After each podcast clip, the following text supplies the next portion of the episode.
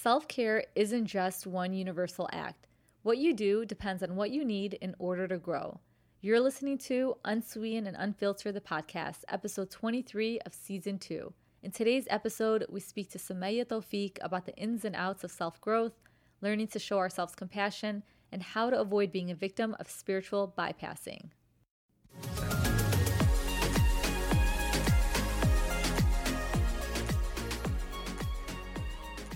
Hey, it's Danielle. And Zaina. And welcome to Unsweeten and Unfiltered, the podcast where we elevate the voices of women by sharing their stories of struggle while also highlighting their success. We wanted to create a space for women to feel like they're not alone in whatever hardship they may be facing. Some conversations may be lighthearted, while others may touch upon taboo topics ranging from mental health to women's bodies and spiritual struggles, and we don't shy away from any of it. But our overall mission is to make every woman realize that she is not alone. We are all in this together, I promise. Our sole purpose is to build relationships, not barriers, between you and the woman who may need you. We're here to provide inspiration and to build courage. Tune in every Wednesday where we'll feature an insightful guest who will help us reach these goals. We laugh, we ugly cry, and we'll probably laugh some more. So plug in your headphones, grab your favorite cup of coffee or shay, and get ready to become a part of this unbreakable sisterhood. You are tuning into season two of Unsweeten and Unfiltered.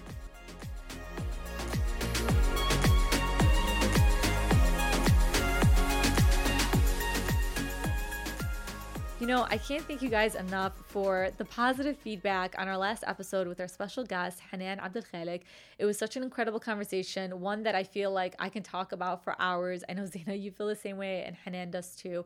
And something that really resonated with me and with everybody else was when she said that nature doesn't bloom all year round. My and favorite it, quote. It's so fitting for now and what we're going through. And I feel like everybody's going through something right now. Especially right now. Um, I feel like with everything going on, there's so much anxiety, there's so much stress, there's so much fear of the unknown. And I was actually at work the other day, and there was an article that came out of the Cleveland Clinic that said they found a significant increase of patients experiencing something called the broken heart syndrome. And I didn't know this existed, but it has symptoms similar to a heart attack, but they're triggered by stress and anxiety. And when people losing their jobs right now, and they're worried about how they're going to pay their bills, and they're worried about you even know relationships. The relationships are in right now. Exactly, and like the health of their loved ones. They have so much stress that people are people are feeling as if they're going through heart attacks and that's how bad it is right now. There's an article, I'm going to read a little part of it, but it basically said there was a study that was published on Thursday, last Thursday,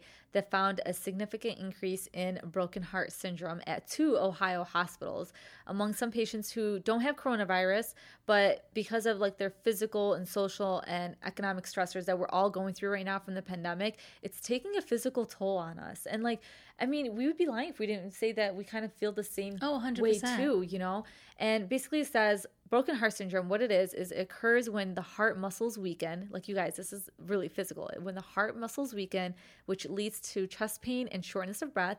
And it presents itself like a heart attack, but it's triggered by stressful events, just like you said, Zaina. And you know, you don't think stress has that it can you know it obviously affects you mentally but it's affecting you physically now so i mean if now more than ever if you are feeling stressed if you are feeling like there's something that's not right that's not sitting right in your heart and on your chest get it checked out you know take care of your physical well-being but also know that your mental well-being can impact everything. It's it's hard, you guys, because like I know majority of us are so attached to our daily activities that we're used to. Yeah, not routines. That, yeah, our routines. But no, not only that, but like I know friends who haven't seen their grandparents in such a long while, and they don't live too far from them. But even our grandparents are struggling to understand the concept of like, why aren't my loved ones visiting me? They Yes. must not love me, or what's going on. It's not that they're not taking it seriously, but this is the first time that they're going through this too, and everybody's going through it in their own way. And it's not easy at It's all. not. So And, yeah, I mean, it's, it's stressful, and for me, the fear of the unknown and not being able to plan for things and plan to see my family and friends—that's the hardest part of That's it a for great me. point. Yeah, That's so true because honestly, that's what I'm looking at. Like, I think for once we're finally taking life day by day Yes. instead of just. I think now maybe we needed this reality check, not to this extent, but to finally be be able to focus on life in the present moment and not to take things for granted of what we have in our lives because I think oftentimes we're always like bouncing between past life and future life and why did I go through what I went through or what am I gonna, what's gonna happen in the future? What's planned for me? It's like let's just take a slow, take a deep breath. You're being forced to hit the pause button, basically, and that's why I think you know, following up on our conversation with Hanan about post divorce and self empowerment and everything in between, I think this was going to be a great follow up conversation, which we had um, for this week's episode. And our special guest is going to be Sumaya Tawfiq, who is actually a mental health therapist. And she's on Instagram, and her Instagram handle is Growth Work. I suggest you guys follow her. Like, I highly recommend her. She has so much amazing, incredible content on there. But today's conversation, we talk about really interesting things. And towards the end of the conversation, we really focus heavily on the idea of spiritual bypassing, which you kind of know to a certain extent it exists, but you didn't know that it was labeled that way. I didn't know there was an actual term for it, and the fact that there is an actual term for it makes me feel like we're on the right path to bettering the situation. Do you want to explain what it is? Yeah, so of? it's when you choose not to use faith as an avoidance mechanism. It's to be able to feel the emotions that you're feeling without saying, oh, I shouldn't be sad. I shouldn't be down because I'm Muslim and I should always be happy and grateful. But, you know, Sumaya talks about the fact that patience and pain are not mutually exclusive. We also highlight, you know, stories of our prophets and how they felt pain, but they were like the best of believers of Allah. Like, you know what I mean? So it's like, it's, it's an incredible topic and I, I loved it. And we talk about the difference between settling for something and accepting the way things are. We get into it, you guys. Yes, so we do. I really, really hope you guys enjoy this conversation. This is one that I feel like will help a lot of people and help people like me who were always on the fence about seeking therapy. And I think this is just a really motivational conversation. I can't wait for you guys to tune into this episode. Are you ready to dive in? Let's do it.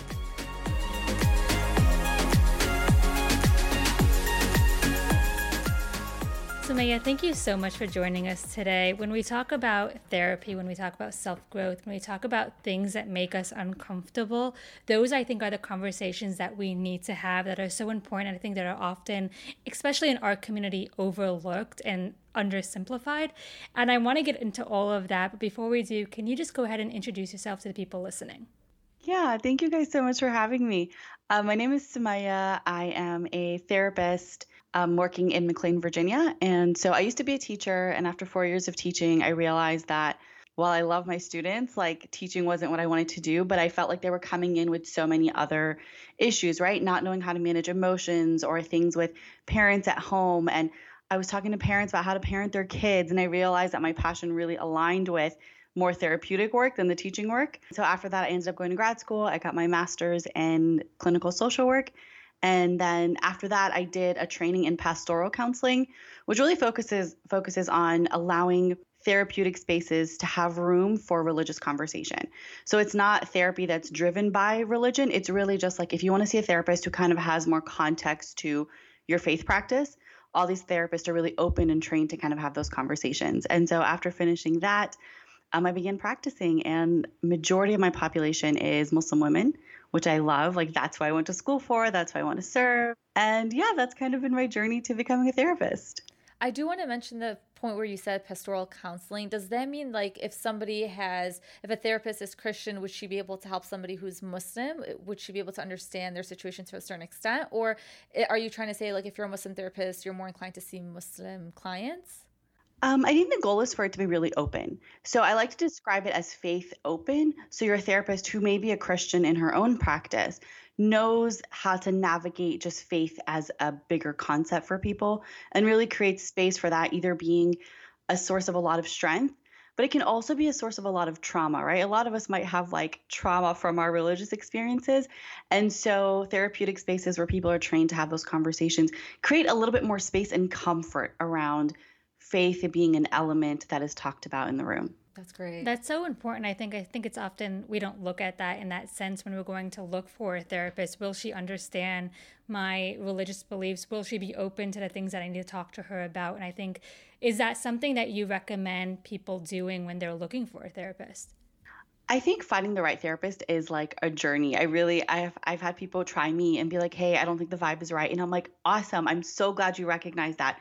Who can I refer you to that you will have a good vibe with, right? So I think finding the right therapist is really, really important.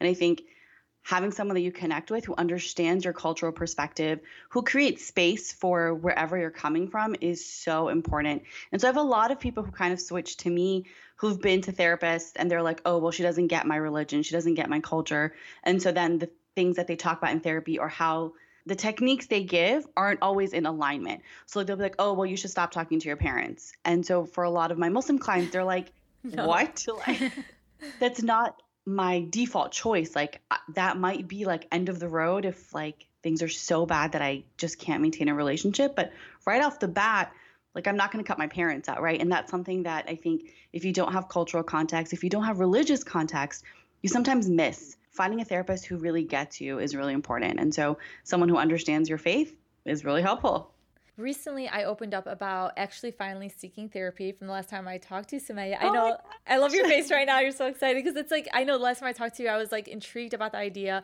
We encourage um, therapy on our podcast so much, but the thing is, I was like, I have to practice what I preach, and I feel like I reached a point in my life where I feel like I do need to seek a therapist. And I've only heard great things about therapy from you, uh, specifically you being a therapist, and from other people who actually have therapy sessions and whatnot. And the one issue that I had, or not one issue, but one hesitation I had was if I get a therapist who's not Muslim, she or he going to understand my situation because I feel like most of my, you know, issues or trauma or anything like that came from our cultural background and just the way we're raised and stuff like that. And I absolutely love my parents and I love how I was raised, but you know, there's certain things that like it, you can't compare to somebody who's not Muslim in our upbringing. But um, I had somebody who's Muslim who, you know, supports us on our podcast, and she's like, literally, my therapist is a white woman, and she gets me. And she's like, I'm Muslim, and I talk about my faith and everything. She, she just gets me. And so I hope whoever's listening right now, don't hesitate. You're not going to find your perfect therapist on your first go around. And if you do, that's amazing. But I think I need to keep that in the back of my mind. If this doesn't work out, it doesn't work out. You just find the next therapist.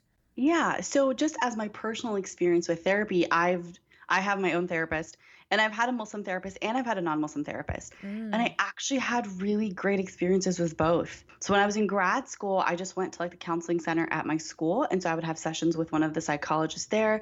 And she was wonderful, right? She didn't have a lot of context to Islam, she didn't have a lot of context to faith, but she was very open to hearing my context of it, right? She wanted to understand how it impacted me. And that's what she was going to work with. And so that was really helpful. And once I finished grad school, I found my Muslim therapist, and I still see her. And it's like, what, like four years later? Um, at different times, I see her more frequently. And when I feel like, okay, I'm doing okay, I'll see her like once a month for like check ins. But I've kind of experienced both, and they were both really meaningful. That's good. That's uplifting to hear, to be honest.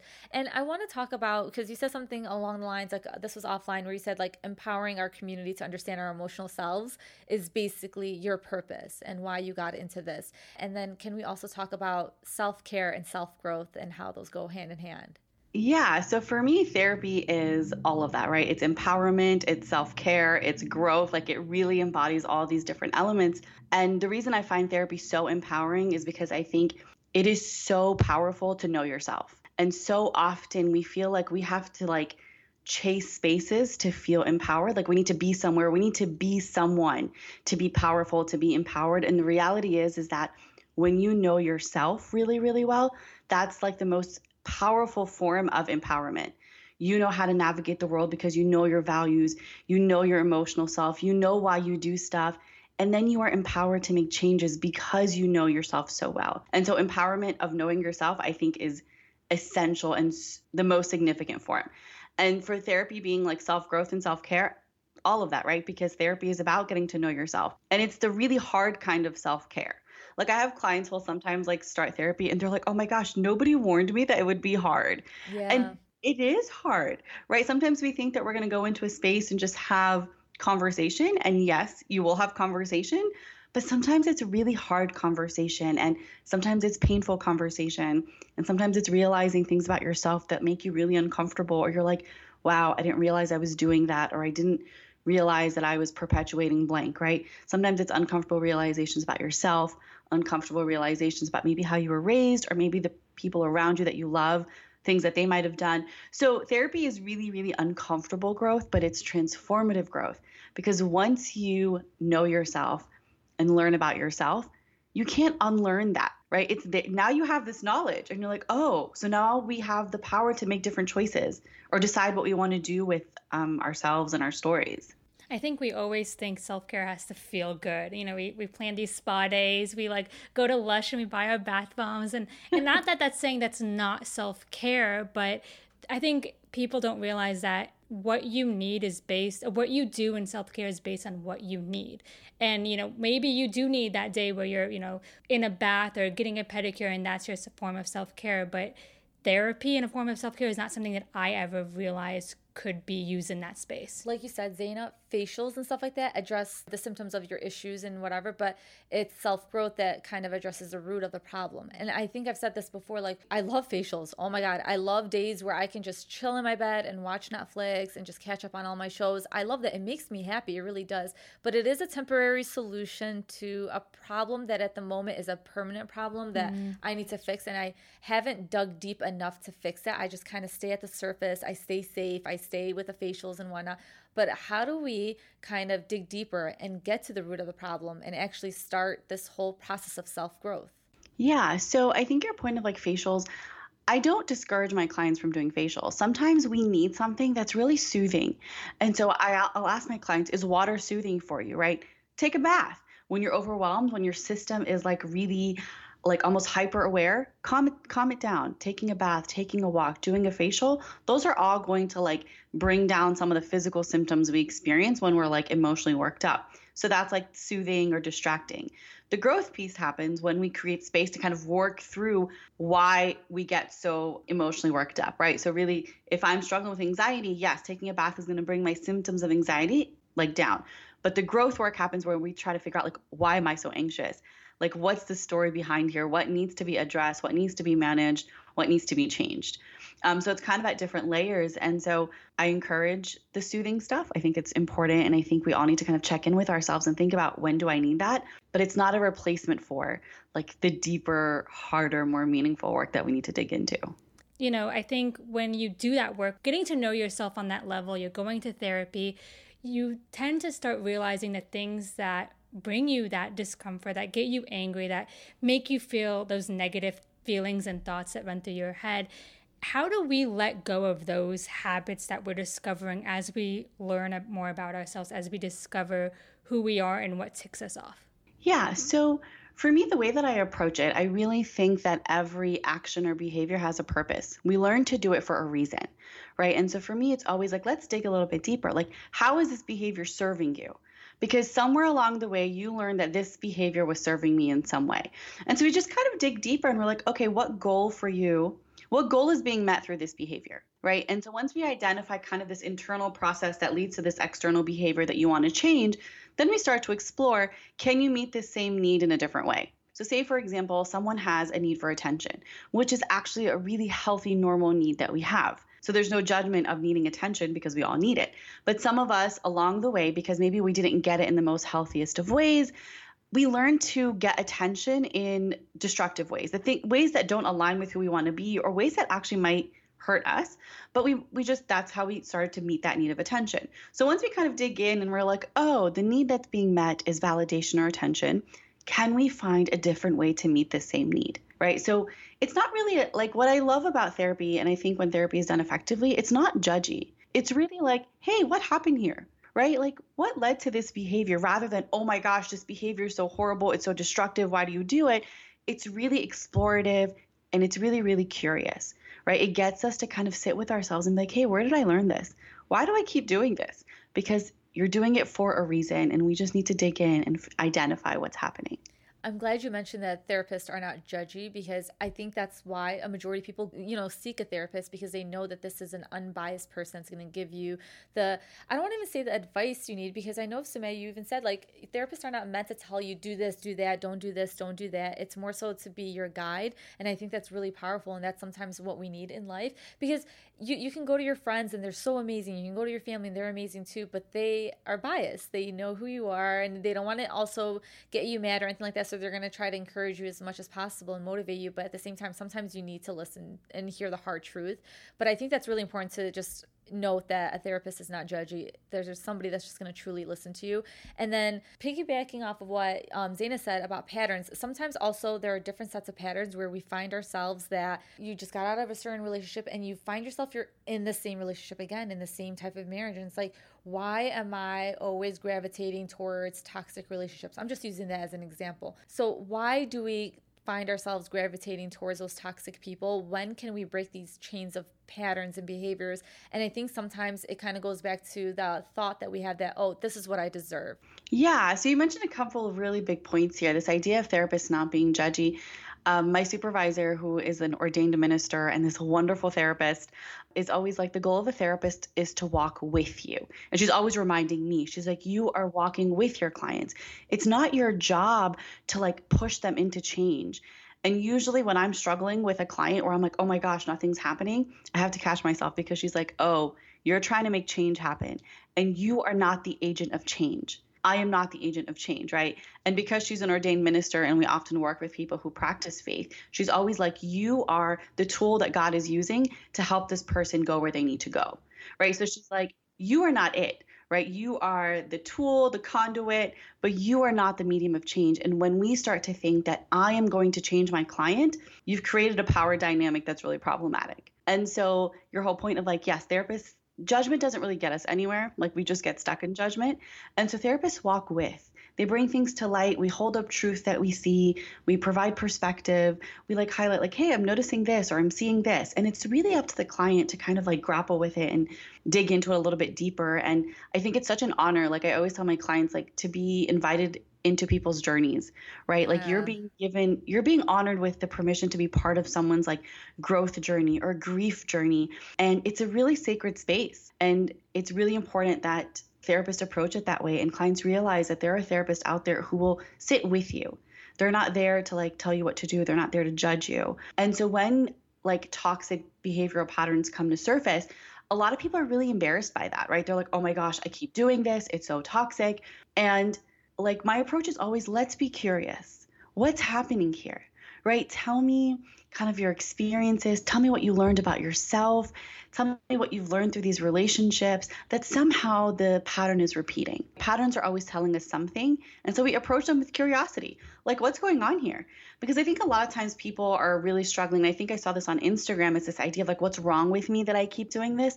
And as a therapist, I always like approach it with like, what happened? Right? Like what happened to you that this keeps happening, right? What beliefs have you internalized?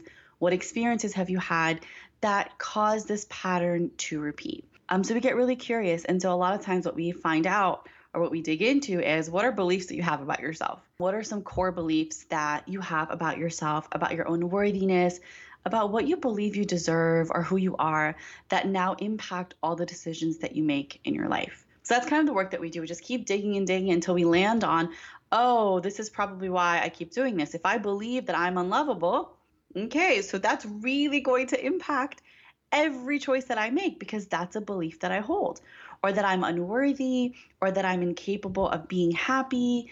Any of these beliefs are going to now impact all of the choices that you make in a relationship, for work, in friendship, in everything. We have yes. to be careful with what goes on in our minds because honestly, what we feed our minds literally lives within our bodies and it kind of exerts itself into like our actions and whatever. It's it's scary. Yeah. Absolutely. And I think someone as like myself who's never gone through a therapy session, I would feel confident saying i know myself i know you know my triggers i know what makes me happy i know what you know ticks me off but deep down i'm sure if i was to go through therapy i would discover things about myself that i would never have thought and it's kind of a scary but also exciting feeling knowing that there's parts of yourself and your own like mental ability that you don't even you haven't even Unlocked. uncovered yet. Yeah. Isn't that crazy? Yeah. Like you you spend all your time with yourself and you still don't know who you are. This conversation is the conversation I needed to prep myself because my therapy session Sumaya is actually coming up next weekend. So this is what I needed because honestly, yeah, it's a it's a nerve wracking experience if you're doing this for the first time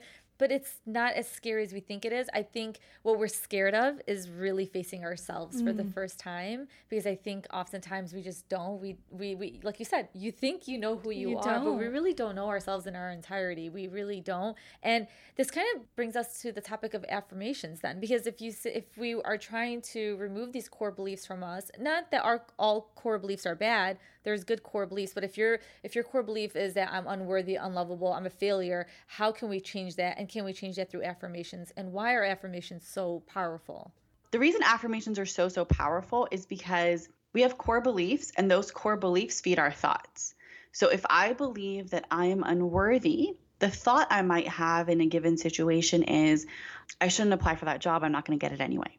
A lot of times we'll have that thought, not realizing that it's tied to like a deeper core belief. And so when we use affirmations, affirmations are really just reminders that hopefully can help change our thought pattern.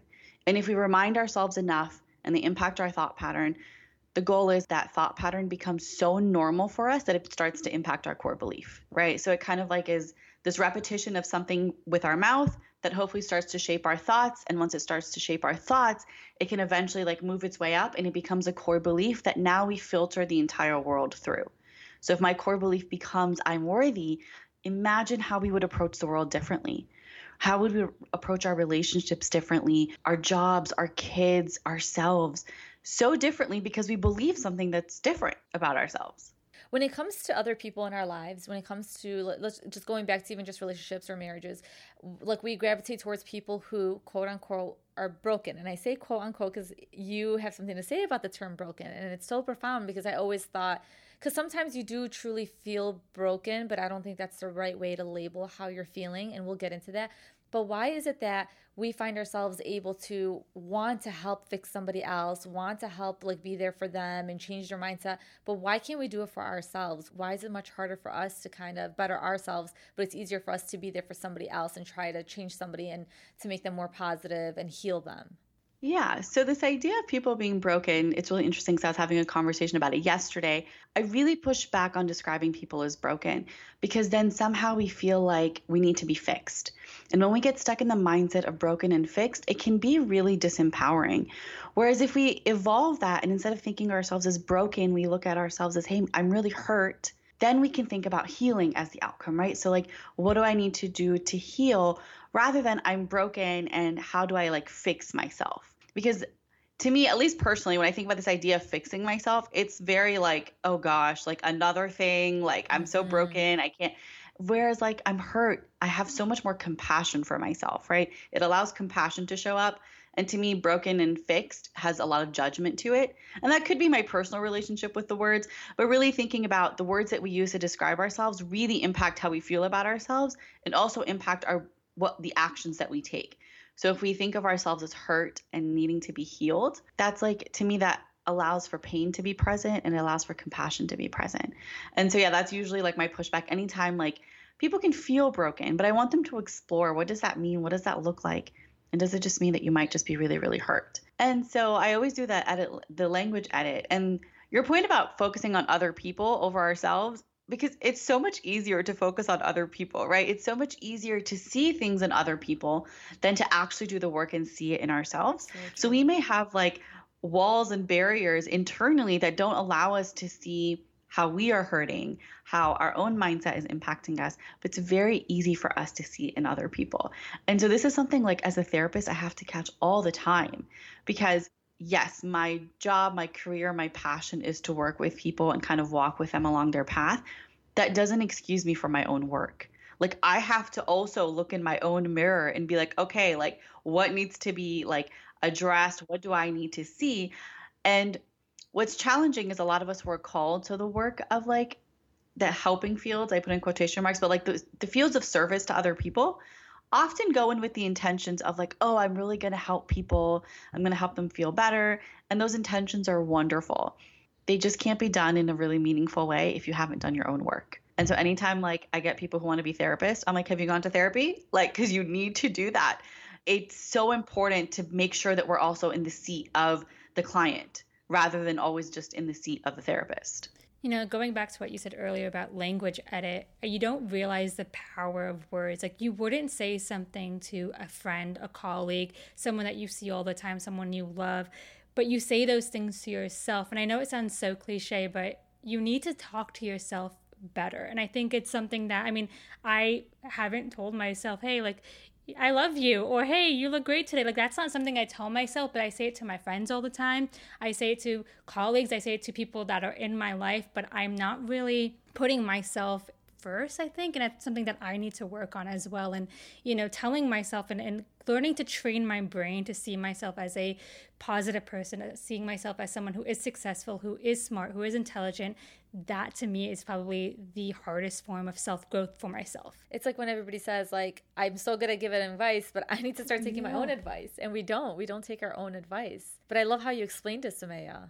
So it's harder to do our own work. Like that's just the reality of it. It's so much easier to want to tell other people what to do. like yeah. that just comes so Guilty. much more easily. Right? It's so much easier to be like, "Oh, you need to work on this or you need to change your mindset because you're so awesome and you need to do things differently." When in reality like we don't affirm ourselves. We don't talk to ourselves in ways that are kind. We don't sit with ourselves to really highlight like what's happening internally. And your point of like talking to yourself as a friend, I use that all the time with clients where I'm like, tell me what you say to yourself. Like we actually write it out. We'll do an exercise, like we'll do a column. What do you say to yourself? Would you one ever say that to a friend?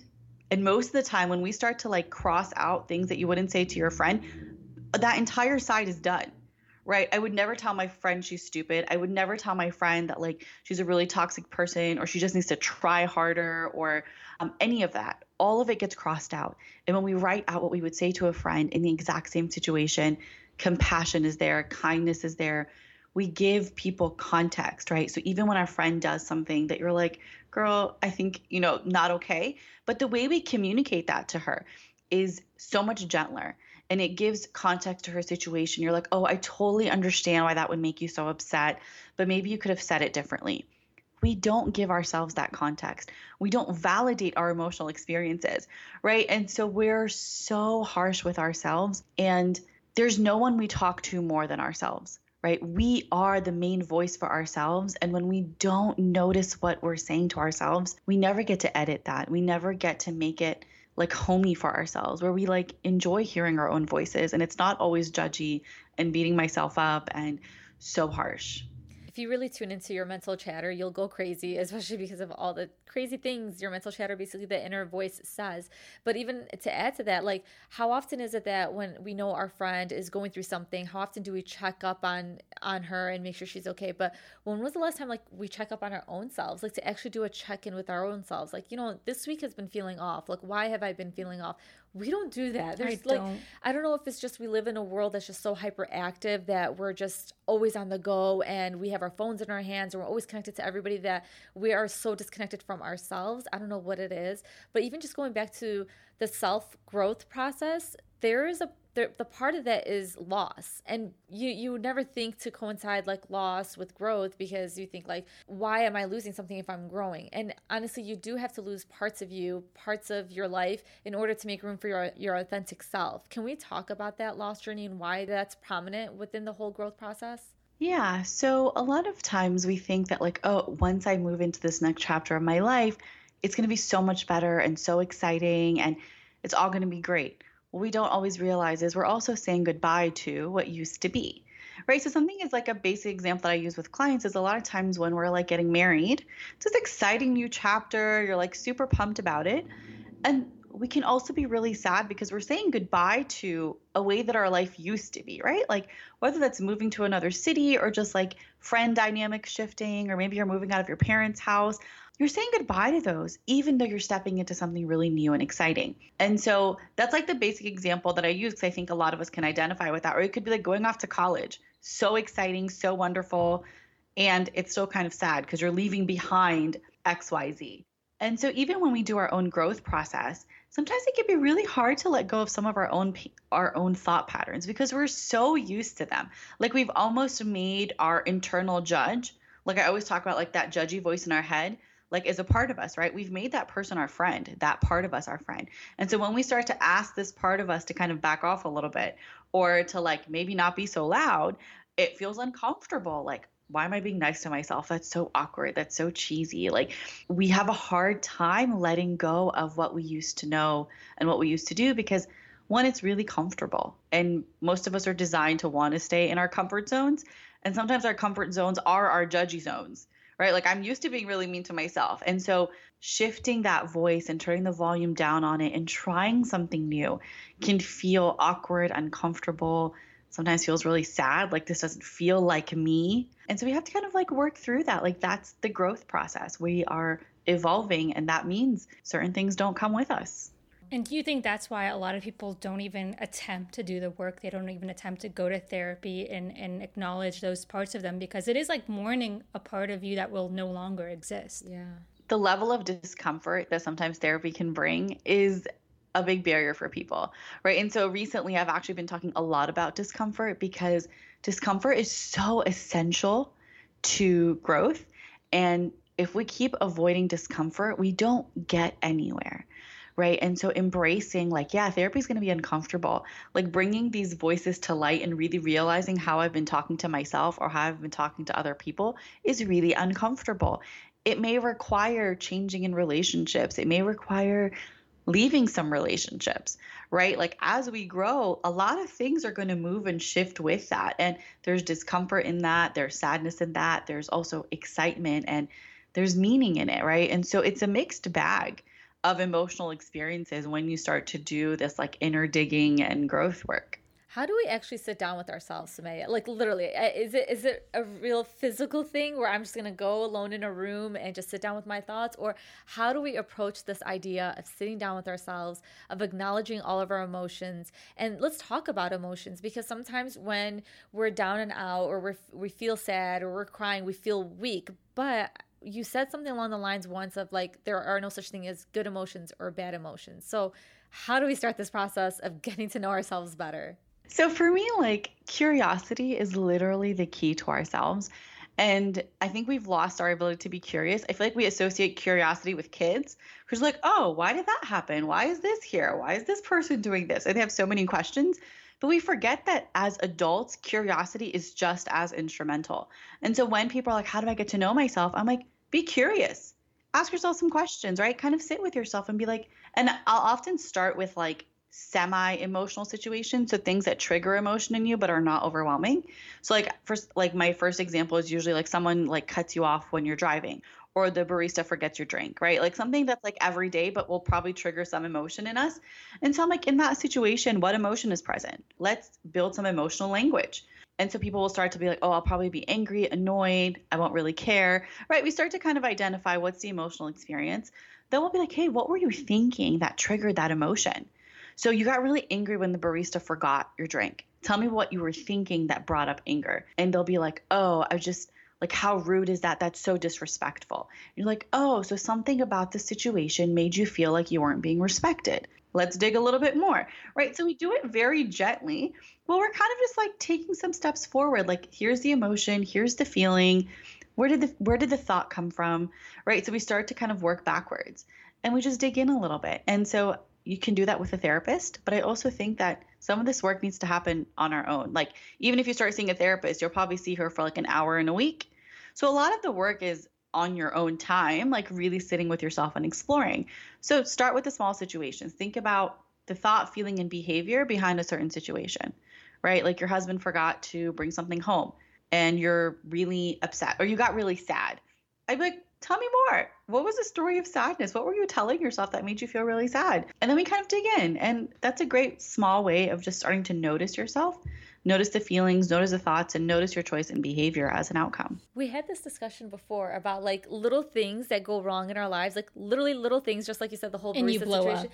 And you blow up. Yeah. Does that warrant a blow up? No. And I think that's like the ultimate trigger of knowing that there is something going on. There's a lot of underlying issues, and that's okay. But don't allow these you know blowups to happen too often there comes a point where you have to really yeah sit down with yourself and analyze why did i feel this way because there's a story behind it. It's really like this you don't even know this barista and he just made a mistake with your drink. You're still alive you're still breathing but why did you get that mad? There there's obviously more to it. And i think when it comes to our emotions i feel like the more we suppress them the louder they become the louder louder they basically yell to get your attention. You once told me a story about like our Prophet Muhammad, peace be upon him, and it was so beautiful that there was a book that you're reading and it kind of talks about his emotional intelligence. Do you mind talking about that? So, kind of going back to your first point of like when you have like blow ups, a lot of times our default is to judge ourselves like, oh my gosh, I'm such a horrible friend, sister, mom, wife, whatever, because I blew up. And when judgment shows up, it just ends up making us feel really bad, but it gets in the way of us exploring, right? So it's so important that when that happens, instead of being like, oh, I'm such a horrible person, be curious. I wonder why I reacted this way. Why do I keep reacting to these small situations in really emotionally significant ways? something is happening and we have to pause judgment to be able to explore. Give yourself space. Like, yes, the behavior probably wasn't the best thing. Maybe you yelled at the barista. Probably not the best choice. The behavior was not okay, right? We can assess the behavior and ascribe to it like that was a good behavior or a bad behavior or whatever, however you want to describe it. But don't do that to yourself. You're not necessarily a good person or a bad person because of it. Something's happening. Explore it. Be curious. Um, and so I think that's such an important point to make is that we often just use judgment. Judgment doesn't help us. So allowing curiosity to show up and kind of help you kind of trace it back as like what about this was so significant that I reacted so strongly to it. And so for me, like when I like for me, like therapeutic work, emotional work completely aligns with Islam. Like yes. I literally remember sitting in grad school and being like, "Oh my gosh, this is like my faith in like schoolwork."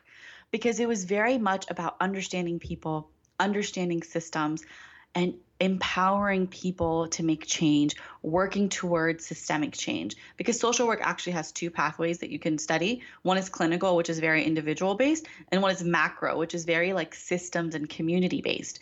And so for me, that's literally what our faith is about, right? It's really about creating systems that care for people and supporting people and caring for themselves right? So it all kind of ties together. And so the class that I'm taking, it's really about the prophet's um, emotional intelligence, and it it always like warms my heart how much our faith talks about feelings. And it's something that we've like forgotten or like no one really talks to us about in the masjid or in halaqas. I think that's changing, but like growing yeah. up, that was not a thing. That's so true. Right. And so, like when we think about in the Quran, how many stories do we have about prophets who were struggling? And like, I always use the story of like Prophet Yaqub, where he felt so much grief at the loss of Yusuf alayhi salam, so much that to the point where like he became blind because he was crying so much. And we never question that he didn't trust Allah enough, like he didn't believe in Allah enough. Like astaghfirullah, we never say that. He's the prophet of Allah.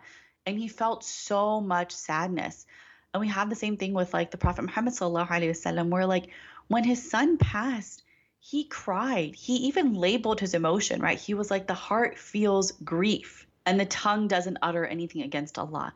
Permission to feel is all over our faith practice. And somewhere along the way, we started to associate feeling too much. And I say too much in like quotation marks. Yeah. I don't know what that means, but like we associated feelings with lack of faith and we almost like emotionally stunted our communities where like people don't know what to do with feelings anymore because they're like, oh, well, if I feel, then I'm not a good enough Muslim, or someone's going to tell me that I don't believe in Allah enough. So I'm just going to keep shoving feelings aside. And so then we ended up with very like emotionally stunted communities which eventually really impacts our abilities to function in the world our abilities to create healthy families healthy parenting healthy communities and so i think the work that a lot of us are doing is the work of unlearning, right? Like, what does it look like to create space for feelings as a Muslim and not judging myself for them?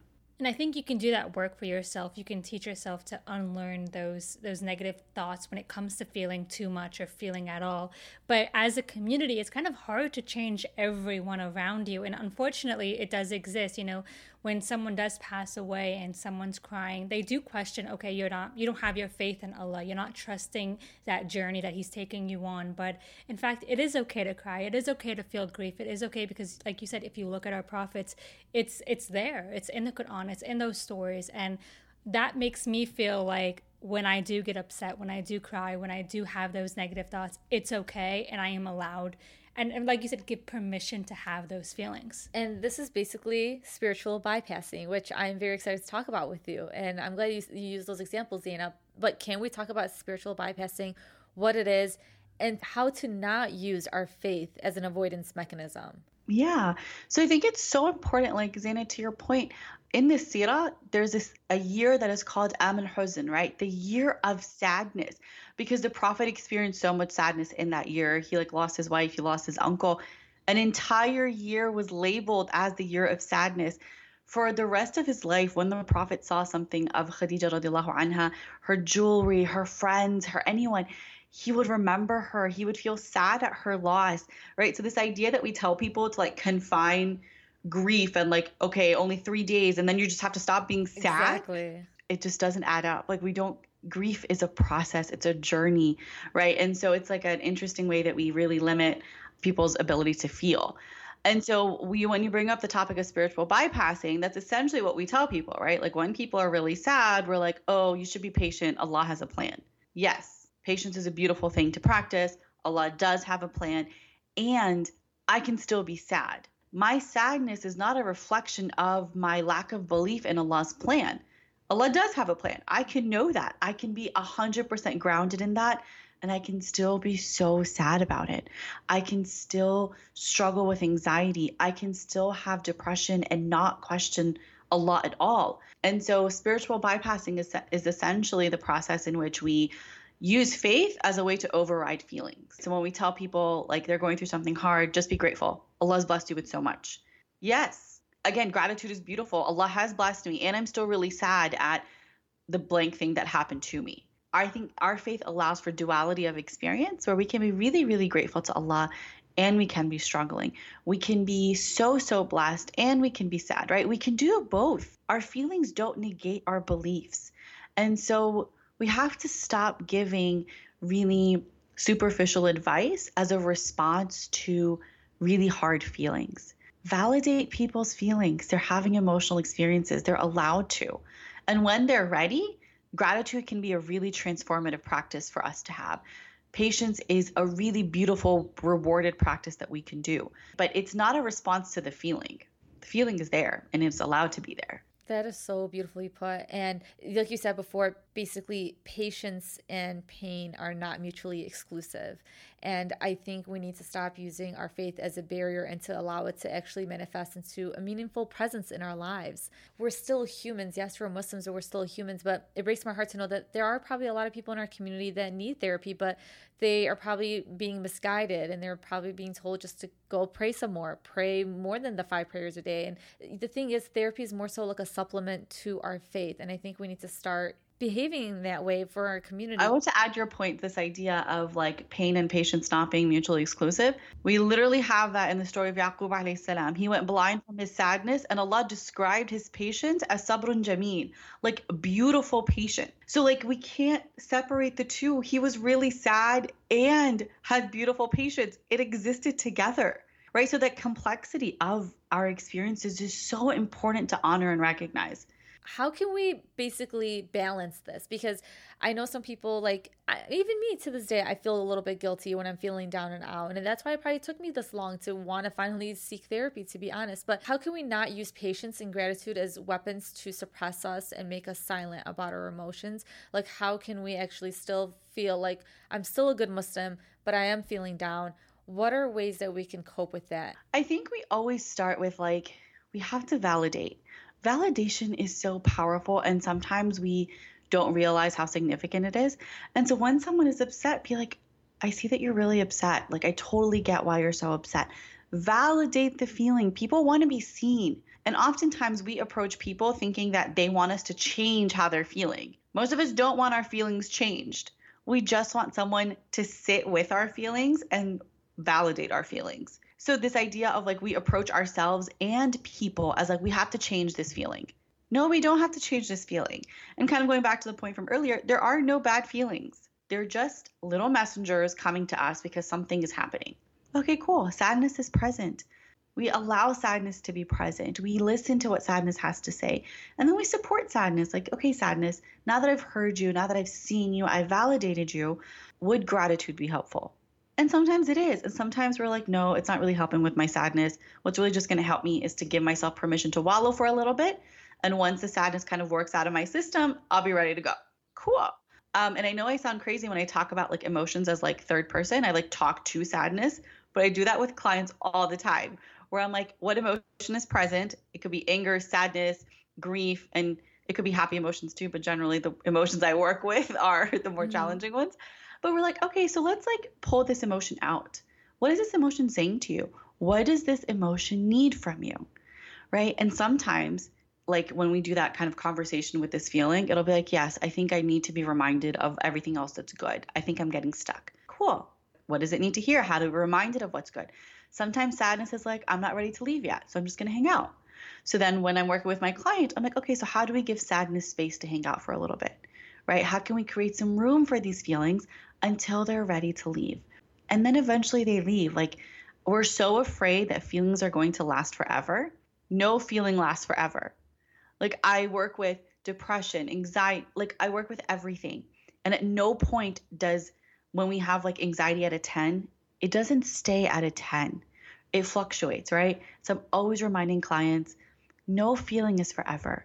So, what if we stopped fighting our feelings and we just let them be? We heard them and we met their needs. And then they would go on their merry way. Yeah, this is actually something, one of the biggest arguments I have with my husband because he's very solution oriented. And so it's like the biggest thing where I'm feeling sad, I want to cry, I'm feeling mad, I want to scream. And he's like, okay, here's what we got to do. And I'm like, no, no, no, no, back up. You need to let me cry. You need to let me scream. You need Good. to let me be in my emotions. And having, like you said, that permission to feel those emotions people need that. People, like you said, sadness needs to stick around for a little bit. As long as you're not allowing it to swallow you whole yes, yeah. and where it's taking over every aspect yeah. of your life. But like you said, Sumaya, yeah, let's welcome them as guests. Basically, that's what our emotions are, our guests. How can you tell the difference between the fact that you're settling for something versus you're accepting something in the way things are? What are your thoughts on that? That's a hard question. We have a lot of negative connotations around this idea of settling versus accepting. And to me, when I think about those words, settling feels very disempowering, like I don't have a choice, versus accepting is I have a choice. It kind of reminds me in there's a form of therapy called dialectical behavioral therapy, and it has this concept of radical acceptance, where anything that is happening around you you have to start with first just accepting like okay this is what the playing field looks like this is what's out here and then we'd go from like just accepting the context to thinking about okay what are the choices that I have? Do I have the choice of walking away from this situation? Do I not have that choice? Right? Really thinking about what are my choices and then how can I work with what is actually present to make it align with what I need. This sounds like very high level, and I know that once we get down to the nitty gritties, it becomes a lot more complicated. But really, just thinking about in every situation, we can often think about what are my choices, right? And so, really empowering yourself to approach situations with, like, what do I need? What do I want? What are my choices? And when we always approach it from like inwardly grounding ourselves in our own needs, our own values, and making the best choice that we can in alignment with that, we can potentially shift away from feeling like we're just settling and kind of like take some steps towards I am choosing to and I am accepting blank. It can be challenging, and I think sometimes we're stuck between the two. Like we may not fully be into like the settling zone, but we may not be fully into like I feel like I chose this and I accept it. So we kind of do a dance in between, right? And if we feel like we're fully into settling, what can be done to the situation that may make it feel more like you have a choice, that you might have the option of accepting versus just I'm stuck and it's to the point of like it, you said something also about like if you are accepting something or you choose to look at something as if you're accept- accepting it and not settling for it you're lessening the struggles. Because if right away you automatically label something as i'm settling for this you feel like okay this is another battle i have to fight. But if you're choosing to look at it as like i'm accepting it you're more motivated to transform it into what you want it to be. So it's it's just it's better to look at something as a transformation process than I'm settling, I'm stuck. This is another battle that I have to This is the on. end game, yeah. Yeah, basically. I can't thank you enough for this conversation, Sumaya. Honestly, like it's really opened up my eyes, and I hope it's opened up the eyes of everybody else.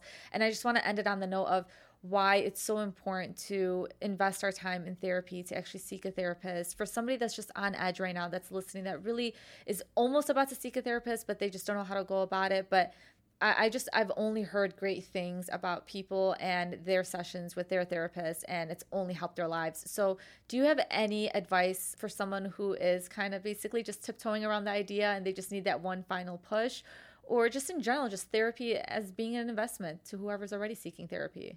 Yeah. So I think for me, the question is like, what do you have to lose? Right? Like, really thinking about if I take that first step, if you go to your first two sessions and it sucks, you are in the driver's seat, right? Like I as a therapist, I'm not going to be like, you must come, right? No. If you try for two sessions and it doesn't vibe with you or this therapist doesn't work for you, you are the person who has the power, right? In the same way that you have the power to make the choice to walk into that room and walk into that space, you also have the power of walking out of that space. And so just in reminding yourself, like, I can make a choice and I can unmake that same choice right? I can be like, oh, it doesn't work for me anymore, and I can choose to walk away from it. And so if you're on the edge of trying, really, there's not much at stake, right? In that, yes, I know that sometimes therapy is expensive. So I know that cost is an issue. I do know that some level of emotional vulnerability can be a little scary. So, really honoring that, but also realizing that if it doesn't work for you, walk away. And a good therapist will be like, hey, if I'm not working for you, let me tell you other people to try, right? Because the goal of emotional work is to find the right space to do it. And not every therapist is going to be the right person, right? Like, I am not the right person for everyone. As much as I would like to think, like, oh my gosh, I'm such a great therapist, everybody come to me. the reality is that I'm not. I'm not going to work for certain people. My style is not going to work. I'm not trained to work with everything. I may not meet people's needs. And so feel free. Like a lot of therapists will do like 20 minute consultations. Give them a call. Ask them some hard questions, right? Ask them, what's the population that you work with? Like, what are your credentials? What kind of skills do you have? And especially in the context of the world right now, where like we're really talking about like racism and internalized biases and all of these, ask those questions, right? Like, what work do you do? Like as a therapist like if you're approaching a therapist like what work have you done to address your internal biases like how do, how many clients of other races do you work with right so really empower yourself this is your space therapy is about you and it's for you and so approach it from a space of power you can choose to walk away from it. You can choose to ask hard questions. You can even ask therapists to do things differently. So I'll do check ins with my clients like, hey, is this style of therapy working? Because if it's not, there's other t- styles of therapy that we can practice. Most therapists have like a couple of different forms of therapy in their toolbox. So advocate for yourself, being like, hey, this doesn't work for me, or this is not okay with me. You need to set a boundary, set that boundary, right? So I really want people to approach therapy from a space of empowerment. It is for you. Make it work in the way that you need it to. I think it's so important that people realize that you are, like you said, the driver and this is your journey and you are in control. Because I feel like people think I'm going to go to therapy and they're going to lead it, they're going to take control of it. It's it's yours, and I think that's something that will encourage, hopefully, encourage people to take that next step. Honestly, therapy is meant to help us basically understand ourselves a little bit better, help us to cope with our emotions, to understand why we're feeling the way that we're feeling.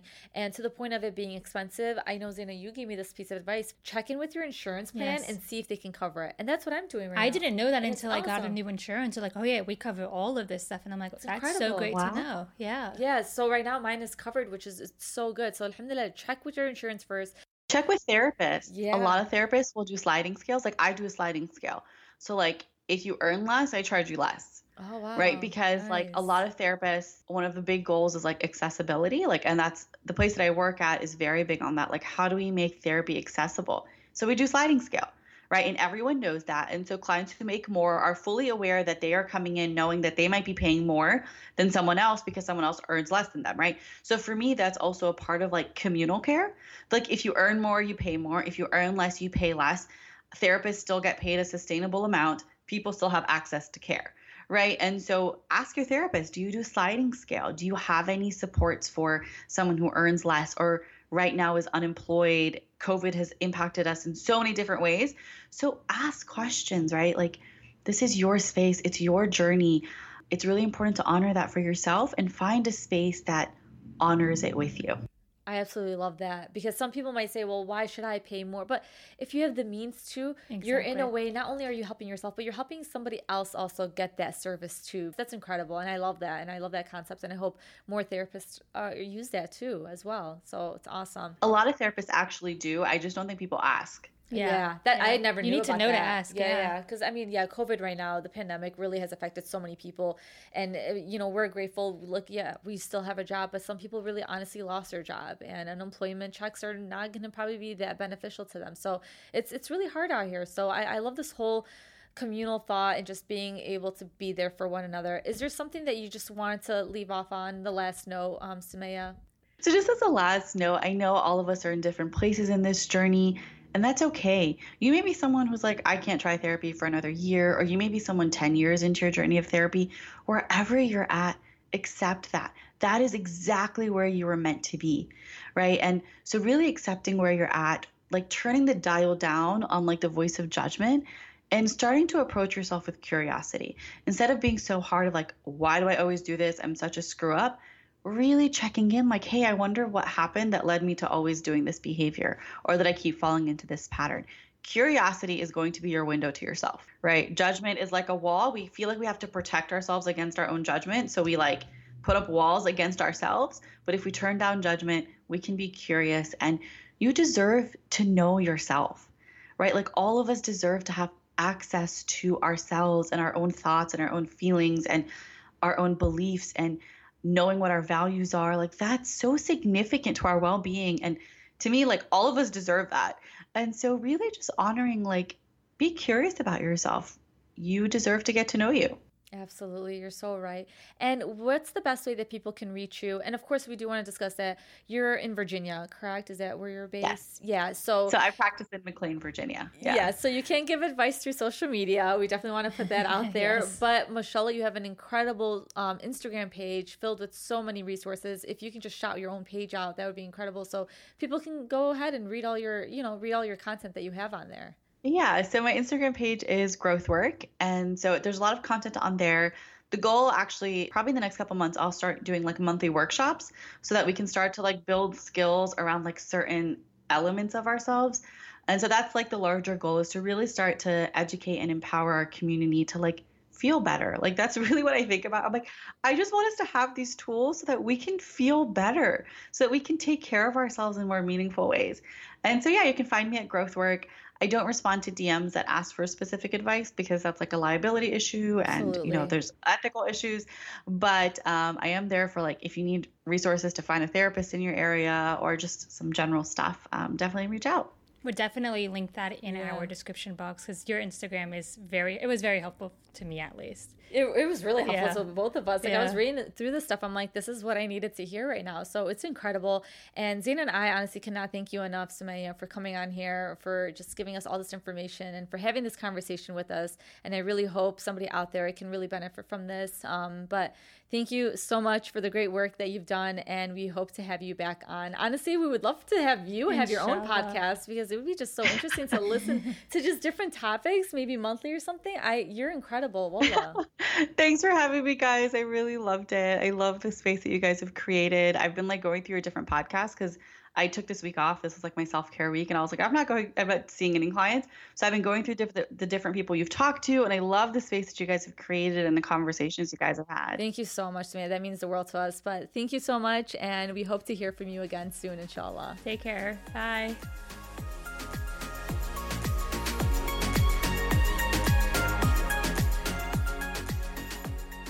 I don't know where or when this began, but since why do we need permission to feel our feelings? You know, sometimes you just need to be sad. Sometimes you just need to be angry or mad or upset. And the fact that sometimes people are like, you know, you shouldn't feel that way. You shouldn't be upset. You need to be patient. You need to be grateful for what Allah has given you kind of takes away the validation of what you're feeling. You know, like I said in the episode, sometimes I just need to be mad. I don't need someone to come at me with solutions on how to fix the situation I'm in. I just need to I need a soundboard. I need someone to cry with or a shoulder to lean on. And I don't think our family and friends mean any harm because like if somebody were to come to you, you'd want to give them solutions. Like you said, your husband wants to be solution based, yeah. but I think all of us kind of jump into that, you know, mode and we want to help our friends and family. So we give them all these solutions. But, you know, subhanAllah, sometimes all we need is just somebody to listen to us and let me just wallow in my pain just for a little bit because I don't want it to swallow me. So let me just let it all out.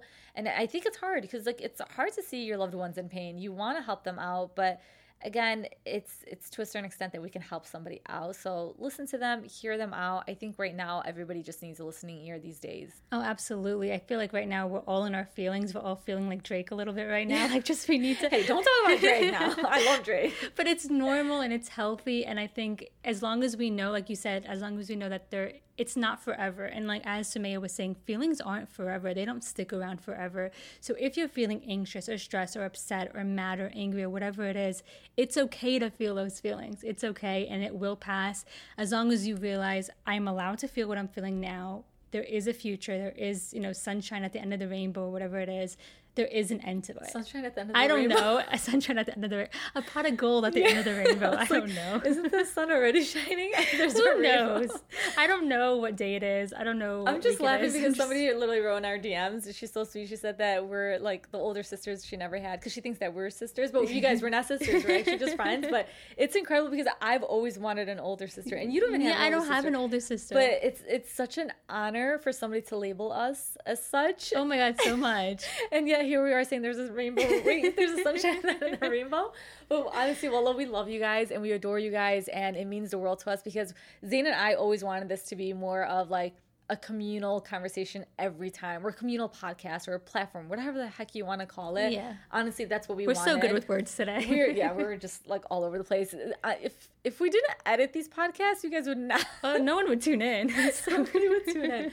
But we just can't thank you guys enough. You guys are so incredible. And just the kind words that you guys give us really, really motivates us. And like we said, we only provide the mics. It's the incredible guests that come on here that, you know, just bless us with all this information and these conversations and these healing tools. And it's the fact that you guys tune in week after week after week. It's incredible. And that's what really pushes us. So I really hope this conversation has helped you guys out. And as always, please support our incredible guests because they literally, literally, they come on here pro bono and they just want to help others. We and- always link their contact information, their Instagram, if they have a website, so you can Mm-hmm. check them out. Because I really, really advise you to do so. yeah. So hopefully you guys enjoyed this episode. And I don't know if we're taking a summer break next week. Who knows? But I feel like we should. I think. I, mean, I think we need a little think break. We need a little break. Even though we're not flying anywhere, so do not take us. But we just we need a little break, maybe. But again, who knows? We might change our mind. But we love you guys, and hopefully we catch you guys next week or the week after. Bye. Bye.